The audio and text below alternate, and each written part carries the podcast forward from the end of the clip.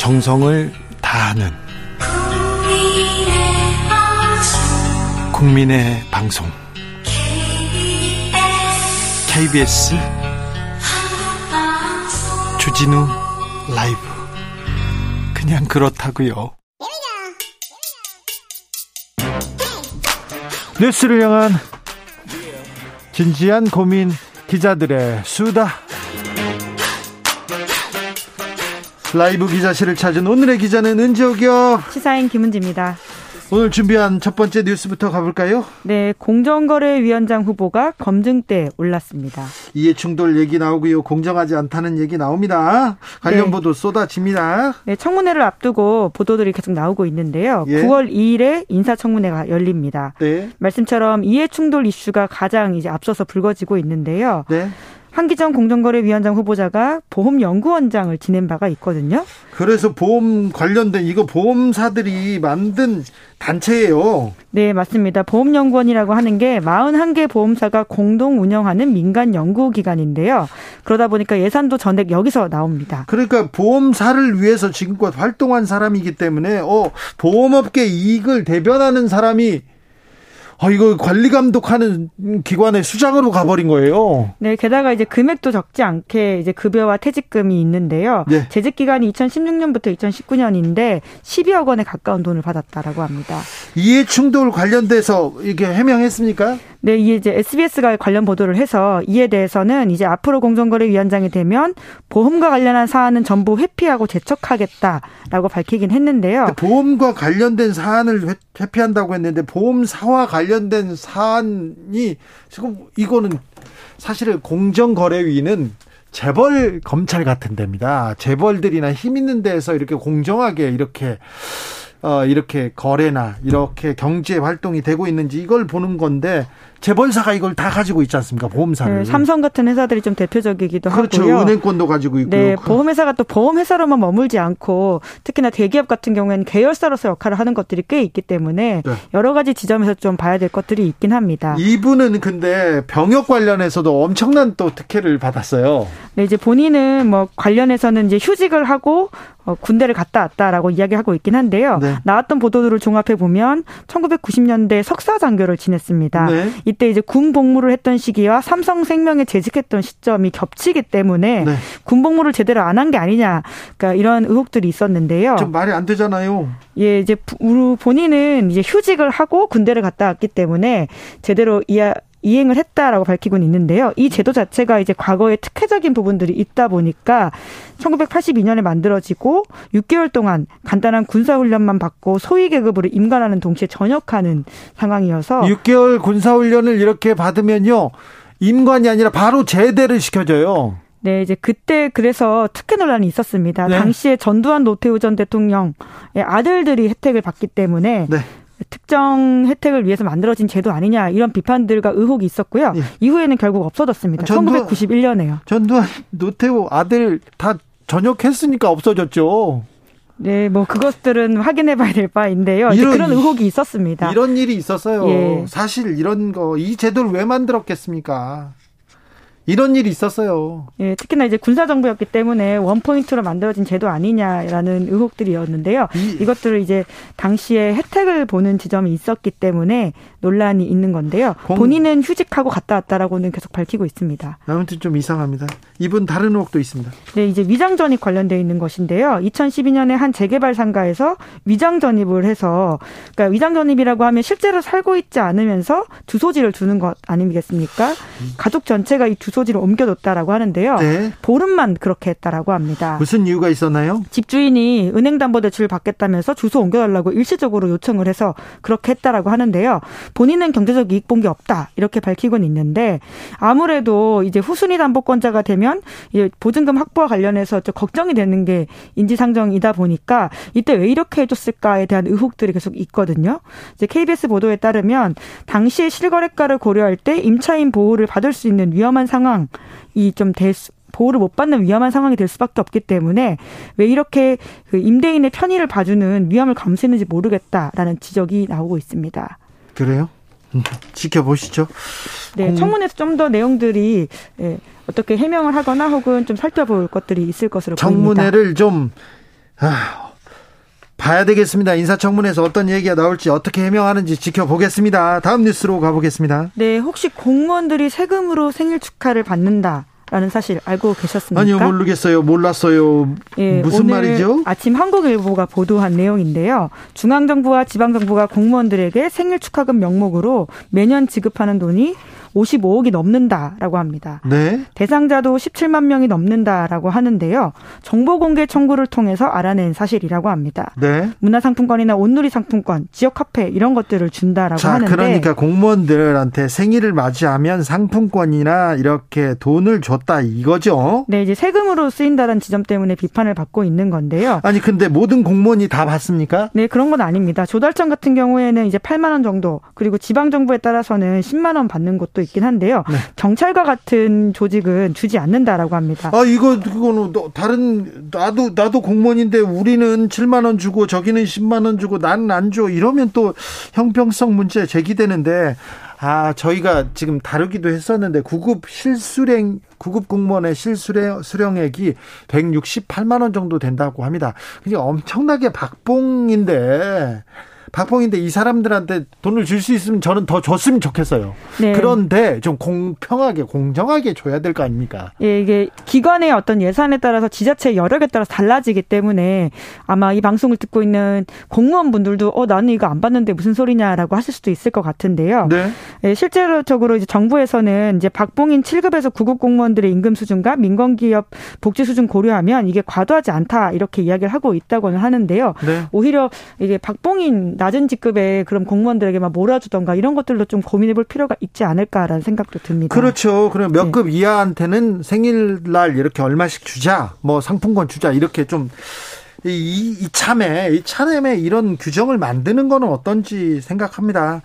아, 지금 9급, 8급, 7급 1.7% 인상됐으니까 사실상 임금, 저 물가 인상률 고려하면 삭감입니다. 이분들한테 더 큰 고통 분담 얘기하면 안 되는데 아무튼 지방 정부든 중앙 정부든 모든 공무원이 같은 혜택을 받도록 이런 제도는 조금 정비할 필요가 있는 것 같습니다. 네, 게다가 이제 특정 지자체 같은 경우에는 6급과 5급을 나눠 가지고는 이상과 이하는 좀 금액 차이를 준다고 하더라고요. 이제 그런 것만 보더라도 좀 더 정비가 필요하지 않을까 싶습니다. 이하한테 더 많이 줘야 되는데. 그렇죠. 이제 거꾸로입니다. 거꾸로죠? 예, 예. 그렇겠죠. 예. 그건 잘못됐네. 네, 예, 대전 중구라고 합니다. 대전 6급 중구. 이하는 문화상품권 2만 원, 5급 이상은 5만 원짜리 꽃바구니 준다라고 하거든요. 네, 이건 좀 안 되는 것 같아요. 네, 좀 반대로 하면 박수 쳐줄 것 같은데 아 참 이거 안타깝습니다. 이 공무원 급여 공무원들 이런 복지 얘기 나오면 좀 눈물이 나네. 네. 다음 뉴스 만나볼까요? 네, 파키스탄에서 홍수가 일어나서 1000명 이상이 숨졌습니다. 성서에나 나올 것 같은 지금 대재앙이 지금 일고 있다 이런 얘기가 나오는데 앞으로가 걱정이에요. 네, 사진과 영상을 보시면 정말 깜짝 놀랄 만한 상황인 건데요. 앞으로 사망자가 더 일어날 더 늘어날 가능성도 있습니다. 왜냐하면 비가 계속 오고 있기 때문인데요. 비가 석 달째 계속 오는데 이거 참 걱정입니다. 사실은 이 지구를 아프게 하고 이 기후를 위기로 만든 거는 어찌 보면 선진국들의 탐욕입니다. 공장 짓고 뭐 연기 계속 내연 품고 탄소 배출하고 그랬는데 이 피해는 고스란히 가장 가난한 나라에서 가장 어려운 나라에서 다 입고 있어요. 파키스탄 이런 데는 이 뭐 인프라가 제대로 갖춰지지 않아서 물난리 나면 막 바로 죽거든요, 사람들이. 네, 실제로 파키스탄에서 국제사회 협조를 구하면서 그 개, 어떤 선진국들의 책임을 묻고 있는 부분도 있는데요. 실제로 그러니까요. 호주에서 그런 이야기 나오고 있습니다. 네. 파키스탄과 같이 지구 온난화 초래에 책임이 가장 적은 국가가 기상재해로 가장 큰 비용을 지불하고 있다라고 하는 것인데요. 네. 지금 파키스탄 사람 7명 중에 1명에 해당하는 사람이 홍수 피해 입었다라고 하고 예. 30만 채 가옥이 파괴되었다라고 하는데요. 3천만 명 넘는 지금 이재민이 나오고 있습니다. 지금 아까 호주에서 나온 어, 전문가의 지적 좀 우리가 새겨 들어야 될 것 같아요. 네, 게다가 파키스탄은 또 지난 4월에는 봄 기온이 51도에 달하는 이상 고온이 있어가지고요. 맞아요. 북부 산악지대에서 빙하가 녹아서 물이 불어나기도 했었었고요. 지금은 또 비가 오고 정말 이 기후 재난을 직격으로 맞고 있는 상황인데 파키스탄만이 아니라 다른 나라도 심각하다고 제가 전해드린 바가 있잖아요. 그렇죠. 예, 독일 라인강 바닥에 드러날 뿐만 아니라 중국에서도 60년 만에 폭염과 가뭄을 앓고 있다라고 하는데 중국 남서부 스탄성에 있는 한 시에서는 기온이 1953년 이래 가장 높았다라고 합니다. 네. 그러다 보니까 이 가뭄도 일어나고 수력 발전이 줄어서 지금 산업용 전기 공급도 제한하고 있는 상황이라고 하는데요. 여기가 바로 애플의 위탁 생산 공장 폭스콘 그리고 폭스바겐 이런 생산 공장들이 있거든요. 예. 지금 당장 가동을 멈추고 있는 상황이라고 합니다. 공장이 지금 안 돌아가고 있어요. 참. 네, 그게 또 악순환인 게요. 그럼 또 공장을 돌려야 되니까 석탄 발전을 하거든요. 네. 석탄 발전 때문에 또 지구 온난화가 심각해지고 지금 굉장히 악순환에 들어가 있다라고 합니다.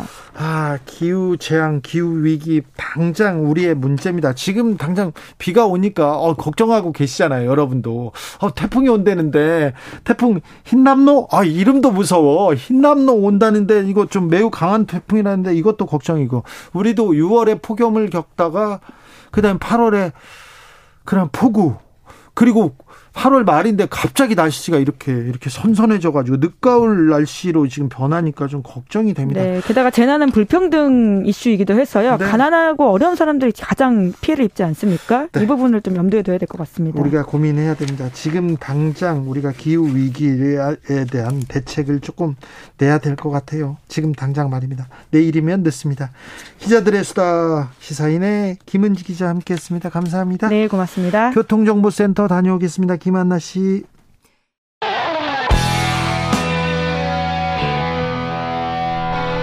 스치기만 해도 똑똑해진다. 드라이브 스루 시사 주진우 라이브.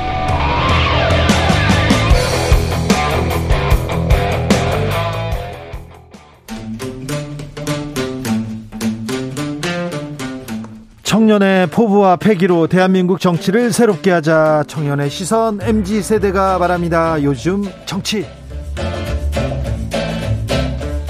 2030 청년 정치인 어벤져스 청벤져스 두 분 모셨습니다. 본인 소개하고 시작하겠습니다.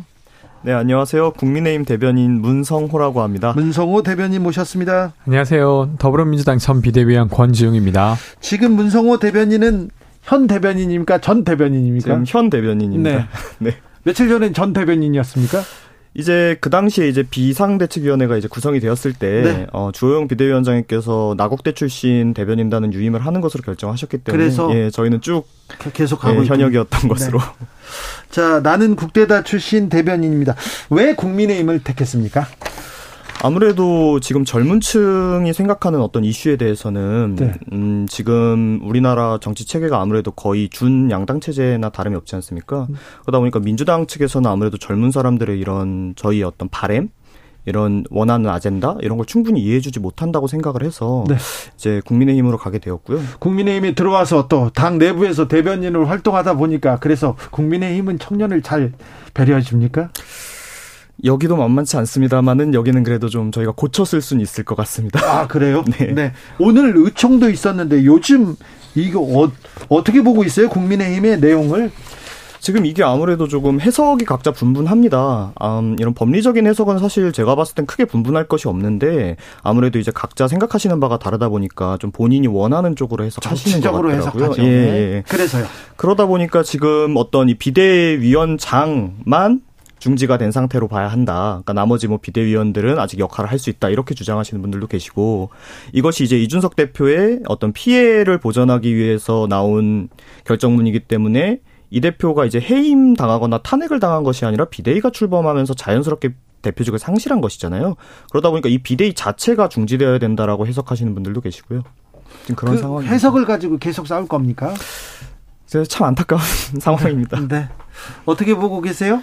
그러니까 사실은 그 판결문을 보고 뭐 이견이 있을 것 같지는 않습니다. 근데 이제 그것을 억지로라도 오독하고 그리고 이제 그 사법부 판결을 피해 가려고 꼼수로 뭐 지금 당원을 바꾸겠다고 하고 있는 거잖아요. 그러니까 그것이 되려 더 비상 상황으로 만들고 있다는 지적을 아마 국민의힘 분들이 알고 계실 텐데 근데 왜 그렇게까지 할까?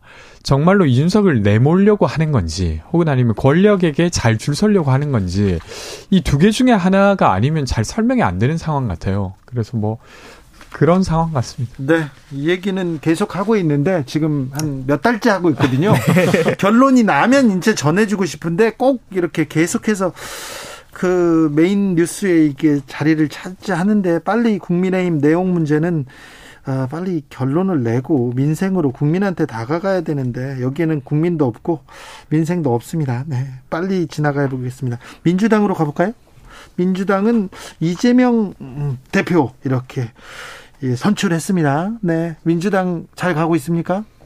물론 이제 전당대회가 아주 흥행하지는 않았습니다. 흥행이라고 하면 막 국민들이 누가 당대표가 될 건지 되게 궁금해하고 막 이렇게 지켜보는 상황인데 그렇진 않았죠. 이재명 의원이 워낙 이제 압도적인 상태였기 때문에. 근데 어쨌건 압도적으로 됐다고 하는 건 흥행의 측면에서는 좀 약점일지 몰라도 실제로 많은 당원들이 이재명 의원을 당대표로 지지하고 있다는 걸 말합니다. 그렇죠. 네, 저는 그 그 권리당원 분을 아주 우연하게 이제 택시에서 만난 적이 있습니다. 택시 네. 기사셨는데. 근데 그분은 그렇게 이야기하시더라고요. 저는 워낙 정치 고관여 상태라서 되게 여러 가지 면을 보고 있지만 그분은 어쩌면 약자에 대한 입장이 있고 그 문제를 풀 수 있는 실력이 있지 않냐 이렇게 기억하시더라고요. 저는 그 면을 이재명 대표께서 잘 살려가시는 게 이제 민주당의 어떤 민주당이 좋은 길로 가는 과, 과정이지 않을까 싶습니다. 국민의힘 대변인은 어떻게 보셨을까요? 이제 흥행을 하지 못한 것이 뭐 이재명 후보께서 이제 대표께서 뭐 압도적인 것도 있었겠지만 아무래도 제가 생각했을 땐 국민들이 이제 민주당에 기대하는 마음이 조금 적어진 것이 아닌가 싶습니다. 지금 이제 두 번의 선거를 패배했음에도 여전히 그 선거를 이끌었던 이재명 대표가 이제 압도적인 지지로 당선이 됐다는 것은 민주당의 어떤 내부 개혁이나 이런 동력이 지금 충분하지 않다는 얘기거든요. 이제 국민 여러분들께서는 아무래도 그런 걸 지켜보시고 아 역시 좀 변하지 않겠구나 이렇게 생각해서 조금 관심이 떨어진 게 아닌가 싶습니다. 그러니까 저는 그 지점도 좀 일견 타당하다고 보는데, 그러니까 누군가가 압도적이었다는 건 그에 대항할 만한 대항마가 사실은 없었다는 것과 같아요. 네. 그러니까 물론 직전에 대선 후보셨기 때문에 그분의 인지도를 넘어서는 사람이 존재하긴 매우 어렵지만 근데 그럼에도 불구하고 민주당 내 제2의 대선 후보, 제2, 3의 대선 후보가 있었다면 이번 전당대회가 좀 다르지 않았을까 싶어요. 네. 그게 이제 여전히 민주당의 과제로 남아 있음을 확인한 전당대회이기도 한 것 같습니다. 네, 저 이재명 대표에 대한 대표에 대한 관심 음, 관심이 떨어졌다 뭐 그렇게 볼 수도 있는데 윤석열 대통령이나 국민의힘에 대한 관심도 많이 떨어진 것 같아요. 저희는 오히려 관심은 굉장히 많이 받고 있죠 지금. 그럼 비난. 네. 하지만 이제 저희는 거꾸로 이러한 내용이 네. 이제 개혁을 하기 위해 꼭 필요한 이제 지불해야 할 코스트라고 생각을 하기 때문에 아예 그런 것도 없는 민주당보다는 그래도 저희가 앞으로 좀 미래가 밝지 않나. 아니. 근데 이렇지 않습니까? 뭘 개혁하려고 하다가 내부 분란이 났으면 지금 대변인께서 말씀하신 게 맞아요. 근데 뭘 개혁하려고 하다가 이 사단이 난 겁니까? 그러면 이준석 전 대표를 내보내는 게 개혁의 개혁이 아니죠. 그건 이제 좀 그러니까요. 개혁의 드라이브가 지금 조금 원활하게 돌아가지 못하고 있는 모습인데 저희 당 이겨낼 거라고 생각하고 그러니까 있습니다. 이 논쟁을 보면서 아 이제 뭐 더 나올 뉴스도 없고 지긋지긋하다고 보는 건 이런 건데 뭔가를 바꾸고자 했던 게 아니라 내부의 권력 투쟁을 하다가 지금 자중 질환으로 여기까지 온 거예요. 그리고 그것을 스스로 수습하지도 못하는 상황이기 때문에 예를 들면 여기에서 누가 이긴들 국민 입장에서 누구도 이익 볼 사람이 없습니다. 청년 입장에서는 좀 답답하죠. 음, 뭐 꼭 청년이 아니더라도 아무래도 답답한 건 있습니다만 네. 그래도 어떠한 고통도 없이 개혁을 이뤄낼 수는 없는 것이니까요. 그러니까 뭘 개혁하냐고 제가 네. 궁금한데 네. 누가 이기면 뭐가 개혁되는 겁니까? 근데 제가 이제 그거에 대해서 지금 이야기를 하면 어느 한쪽 편을 들게 되기 때문에 대변인 입장에서 좀 말씀드리기가 어렵습니다. 네. 그러면 또 다른 쪽으로 가겠습니다. 김건희 특별법 어떻게 생각하십니까? 아, 아, 네. 제가 먼저 말씀드리면 사실은 그 이제 국민 모두가 누구나 어떤 지위에 있더라도 공정하게 수사받아야 된다는 것에는 동의하실 거라고 생각합니다. 그리고 김건희 여사님도 마찬가지죠. 그래서 만약에 지금처럼 부실 수사에 대한 의혹, 그러니까 이런 거잖아요. 한 번도 소환 조사를 받은 적이 없어요. 도이치모터스 주가 조작 사건도 되게 널리 알려져 있고, 그리고 허위 경력과 관련된 의혹도 되게 구체적인 정황 같은 게 있습니다. 근데 그게 해명도 안 되고 수사도 제대로 안 되는 상황이죠. 그래서 저는 이런 주장이 나올 수는 있다고 생각하는데, 근데 아직 지금 수사가 종결된 상황이 아니지 않습니까? 그래서 지금 이 시점에서 민주당이 어, 이 특검을 너무 앞세우는 건 되려 역풍을 맞을 수도 있다. 조금 더 국민들이 보기에도 야 이거는 그 경찰이 검찰이 전혀 못할 것 같다는 어, 어떤 마음이 훨씬 더 쌓였을 때 저는 이 이야기를 해야 된다고 생각하고 그래서 지금은 좀 신중해야 된다고 생각합니다. 저도 이제 건중 비대위원장님 의견에 동의를 하는 게 당연히 어떠한 직책이 있더라도 공정한 수사를 받아야 하는 것이 맞고요. 그런데 아직 수사가 끝난 것이 아니기 때문에 이제 지켜보시고 그 과정에서 뭔가 불합리한 것이 있었다면 실제로 뭐 사법기관이나 수사기관이라고 항상 완벽한 것은 아니지 않습니까?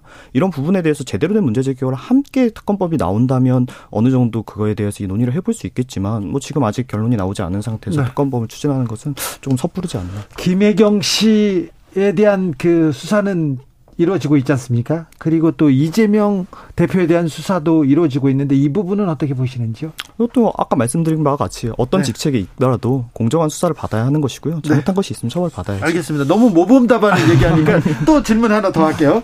김건희 여사 목걸이 문제는 어떻게 보시는지요? 이번에 그 두 개는 뭐 지인에게 빌렸고 하나는 그거 네, 얘기하시는 네. 건가요? 네. 그게 어떤 문제가 되는 건지 조금 제가 들어야지 답변을 드릴 수 있을 것 같습니다. 아니 그, 그 지금 네. 논란이 되고 있지 않습니까? 6천만 원짜리 목걸이인데 해외 현지에서 빌렸다고 했다, 지인한테 빌렸다 이런 부분에 대해서 이 해명이 조금 왔다 갔다 하는 부분도 있고. 음, 목걸이를 어떤 목걸이를 하는 것이 잘못인가요? 아니요. 그럼 저는 그렇게 생각하지 않죠. 네네. 권지웅? 그러니까 사실 어떤 목걸이를 하시든 그게 얼마나 비싸든 전 상관없다고 생각합니다. 근데 네. 이제 공직자의 어, 아내로서 이제 재산 신고를 해야 될 의무가 있잖아요. 근데 이제 그것이 빌린 게 아니라 본인이 소유하고 있으면서 재산 신고를 안 했다고 하면 이 위법한 부분이기 때문에 사람들이 묻게 되는 거고요. 근데 거기 만약에 누구에게 빌렸든 그것이 명확했다면 그것을 그냥 말하면 됐을 텐데 지금 이게 해명이 오락가락하다고 지금 보여져요. 그럼 좀 더 의심이 되는 거죠. 본인 것인데 재산 신고를 안 한 건 아닐까? 이런 의심이 드는 상황이. 어, 실제로 좀 공감이 가는 게 일제 전에 이제 문재인 대통령 이제 영부인께서 옷값 논란이 됐었지 않습니까? 근데 이것이 제대로 해명되지 않았어요. 이것도 마찬가지의 논란이거든요. 여사님께서 뭐 비싼 옷을 입으실 수 있죠. 그렇지만 우리 대통령이 이제 받으시는 금액이라는 게 법으로 정해져 있는데 재산이 더 이상 증가하지 않은 상태에서 그 액수를 넘는 옷을 입었다는 이렇게 나왔단 말입니다. 여기에 대해 제대로 해명되지 않았었지 않습니까? 그렇기 때문에 이런 일이 계속 반복되는 것 자체가 지금 좀, 좀 안타깝다고 생각합니다. 저는 약간 다른 것 같은데 그때는 뭐 이런 거였어요. 문재인 대통령의 월급이 있는데 그 옷을 못 살, 못 산다. 그 옷은. 너무 비싸기 때문에. 근데 그것이 또 비싼 게 아닌 걸로 확인되기도 했습니다. 그래서 실제 다 확인되지 않았고요. 어, 그러니까 네. 그러니까 그게 이제 의혹이라고 계속 말씀하셨는데 제가 그때도 좀 다, 상대 패널께 여쭤봤어요. 그러니까 구체적으로 어떤 사실적 증황을 가지고 이야기하는 거냐. 그때 브로치 이야기도 있었지 않습니까? 아주 값비싸다고 했는데 실제로는 또 그렇지 않았었어요. 그러니까 이게 어떤 사실에 근거한 의혹이었는지 아니었는지가 애매한 상태로 계속 그 옷값에 대해 해명하라 이렇게 하시더라고요. 그러니까 지금 이 논란도 만약에 그 목걸이가 사실 비싼 게 아니다. 이렇게 되면 의혹으로 더 갈 것도 없죠. 근데 비싼 거가 아니라는 해명은 하지 않고 있어요. 그러니까 그 가격으로 인정하시는 것 같아요. 그러면 그것의 출처가 정말로 빌린 것인지 아닌지는 확인해 줄 수 있지 않을까 싶은데 물론 모르겠습니다. 이게 별것 아니라서 이야기 아니하실 수도 있지만 근데 재산 공개 의무가 있는 상황에서 그것을 안 했다고 하면 문제가 되겠죠. 네, 실제로 그 옷값 같은 경우도 말씀하신 브로치 같은 경우에는 가격이 확인이 됐는데 다른 부분에서 분명히 가격이 더 높게 설정되었는데 이것을 누구에게 빌려서 샀다라고 얘기를 하셨는데 어떻게 빌렸는지에 대해서는 해명되지 않은 부분이 분명히 있기 때문에 이것이 사실이 아니다라고 얘기하시는 건 조금 너무 일부만 가지고 얘기를 하시는 것 같고요. 그러니까 이런 지금 어떤 영부인의 옷값 이런 재산 이런 게 지금 잘못 어떤 의혹이 나오고 있는 것 자체가 국민들이 지금 정치에 대해 신뢰를 잃어가는 부분이거든요. 그러니까 이게 전때 제대로 해결되지 않다 보니까 이번에도 저희가 어떤 목소리를 내기가 좀 힘든 부분이 있지 않나. 그러니까 그거랑 무슨 상관입니까? 윤석열 대통령께서도 전 정부 탓 그만하자. 야당 탓 그만하자고 했는데 지금 이게 현재적 문제지 않습니까? 그러니까 영부인이 최근에 재산 공개를 했는데 거기에 포함되지 않았다는 지금의 문제 제기입니다. 근데 과거에 그것이 이제 제대로 해명되지 않았다. 그러니까 야, 지금 야당인 당시 여당은 제대로 해명하지 않았기 때문에 우리도 굳이 할 필요가 있냐라고 말하시는 아니요 게. 그런 말씀을 드리는 건 네. 아니고요. 당연히 이제 공직장의 아내라면 이거에 대해서 제대로 해명을 해야겠죠. 그런데 지금 어떤 이런 의혹을 제기하시는 분들이 이전에 본인들이 의혹을 받았을 때는 어떻게 행동을 하셨느냐에 대한 얘기를 하는 그러니까 겁니다. 그게 이제 네. 전 정부 탓의 대표적인 레토릭입니다. 그러니까 너희 때는 제대로 해명 안 해놓고 대통령께서 전 정부 탓을 하지 말라고 한 것은 국민들께 전 정부가 이랬으니까 하지 말라는 것이지 이것은 지금 의혹을 제기하고 있는 쪽에 왜 너희들은 내로남불하냐라고 얘기하는 것이거든요. 아, 그러니까요. 자, 국민들이 판단할 거니까 여기까지 네. 듣게요. 자. 어, 인사에 대해서 좀 문제가 있는 것 같다. 이렇게 국민들이 생각합니다. 어, 대통령실도 그렇고요, 내각도 그렇고 왜 이런 사람들을 이렇게 임명했을까? 그래서 지금 지지율이 조금 지지부진한 것도 사실이잖아요. 조금 바꿨으면 좋겠는데 어떻게 바꿨으면 좋겠습니까? 아무래도 지금까지 인사가 좀 국민분들을 만족시키지 못한 것은 사실이고요. 그렇죠. 조금 있죠. 또한 좀 이렇게 우려가 되는 분들이 실제 이제 임명되셨던 경우가 있었어서 네. 이거에 대해서는 저희가 이제 좀 빠르게 문제 인식을 하고 바꿔 나가야 된다고 생각을 하고요. 다만 이제 아무래도 우리가 아직 정권이 된 지 한 3개월 정도밖에 되지 않지 않았습니까? 그러니까 아직은 좀 더 지켜봐 주십사 이렇게 말씀드리고 싶습니다. 근데 뭐 이런 거지 않습니까? 지금 대통령실 쇄신 되게 대폭 한다라고 하는데 그러니까 저는 이게 엉터리 쇄신처럼 보이긴 해요. 왜 그러냐면 문제로 제기된 사람들이 있습니다. 총무비서관 성비 관련한 감사를 받았던 사람이에요. 그리고 공직기관 비서관도 조작된 증거로 재판을 이끌어서 또 징계성 조치를 받았던 사람이에요. 이런 사람들은 계속 그대로 두고 되려 이제 이 어떤 쇄신이라는 명분으로 권력 투쟁의 수단으로 쓰는 거 아닌가? 어떤, 어떤 측면입니까? 윤핵관 추천이라고 하는 사람들을 되게 검증하고 있다는 보도가 나오고 있습니다.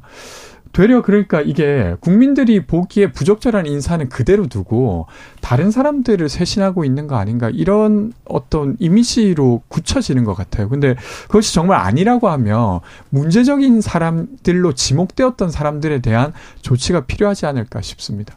그런데 어떤 확인되지 않은 의혹만으로 어떤 사람의 지위를 이렇게 할 수 있는 것은 아니고요. 다만 말씀하신 부분은 저도 공감이 가는 부분이 많이 있습니다. 다만 아직은 이제 조금 지켜봐 주십사. 그리고 저희가 문제점을 더 드러낸다면 혹독하게 비판해 주십사. 어, 이렇게 말씀드리겠습니다. 총, 제가 말씀드린 총무비서관과 공직비관 아, 지금 전체적으로 이야기를 하는 거죠. 아, 네. 네. 다 확인된 분들이고 좀 그... 안타깝죠. 그런 논란. 이게 쓰는 사람마다 이렇게 논란이 조금 되고, 아, 좀 검증을 좀 잘했으면 하는데, 그런 부분이 조금 부족한 것 같아요. 하나 더 이야기 드리면, 사실 인사가 지금 지지율 낮은 것의 가장 큰 원인입니다. 근데 인사 라인이 인사 기획관, 인사 비서관, 그리고 공직기관 비서관, 그리고 한동훈 법무장관 아래에 있는 인사정보관리단 모두가 검찰 출신으로 이루어져 있어요. 근데 지금 일기 내각을 꾸리는 동안 장관급 인사가 다섯 명 낙마 있고 비서관급도 되게 논란이 많았습니다. 네, 지금 계속 그, 바뀌고 있습니다. 또 그럼 인사 잘못했던 거잖아요.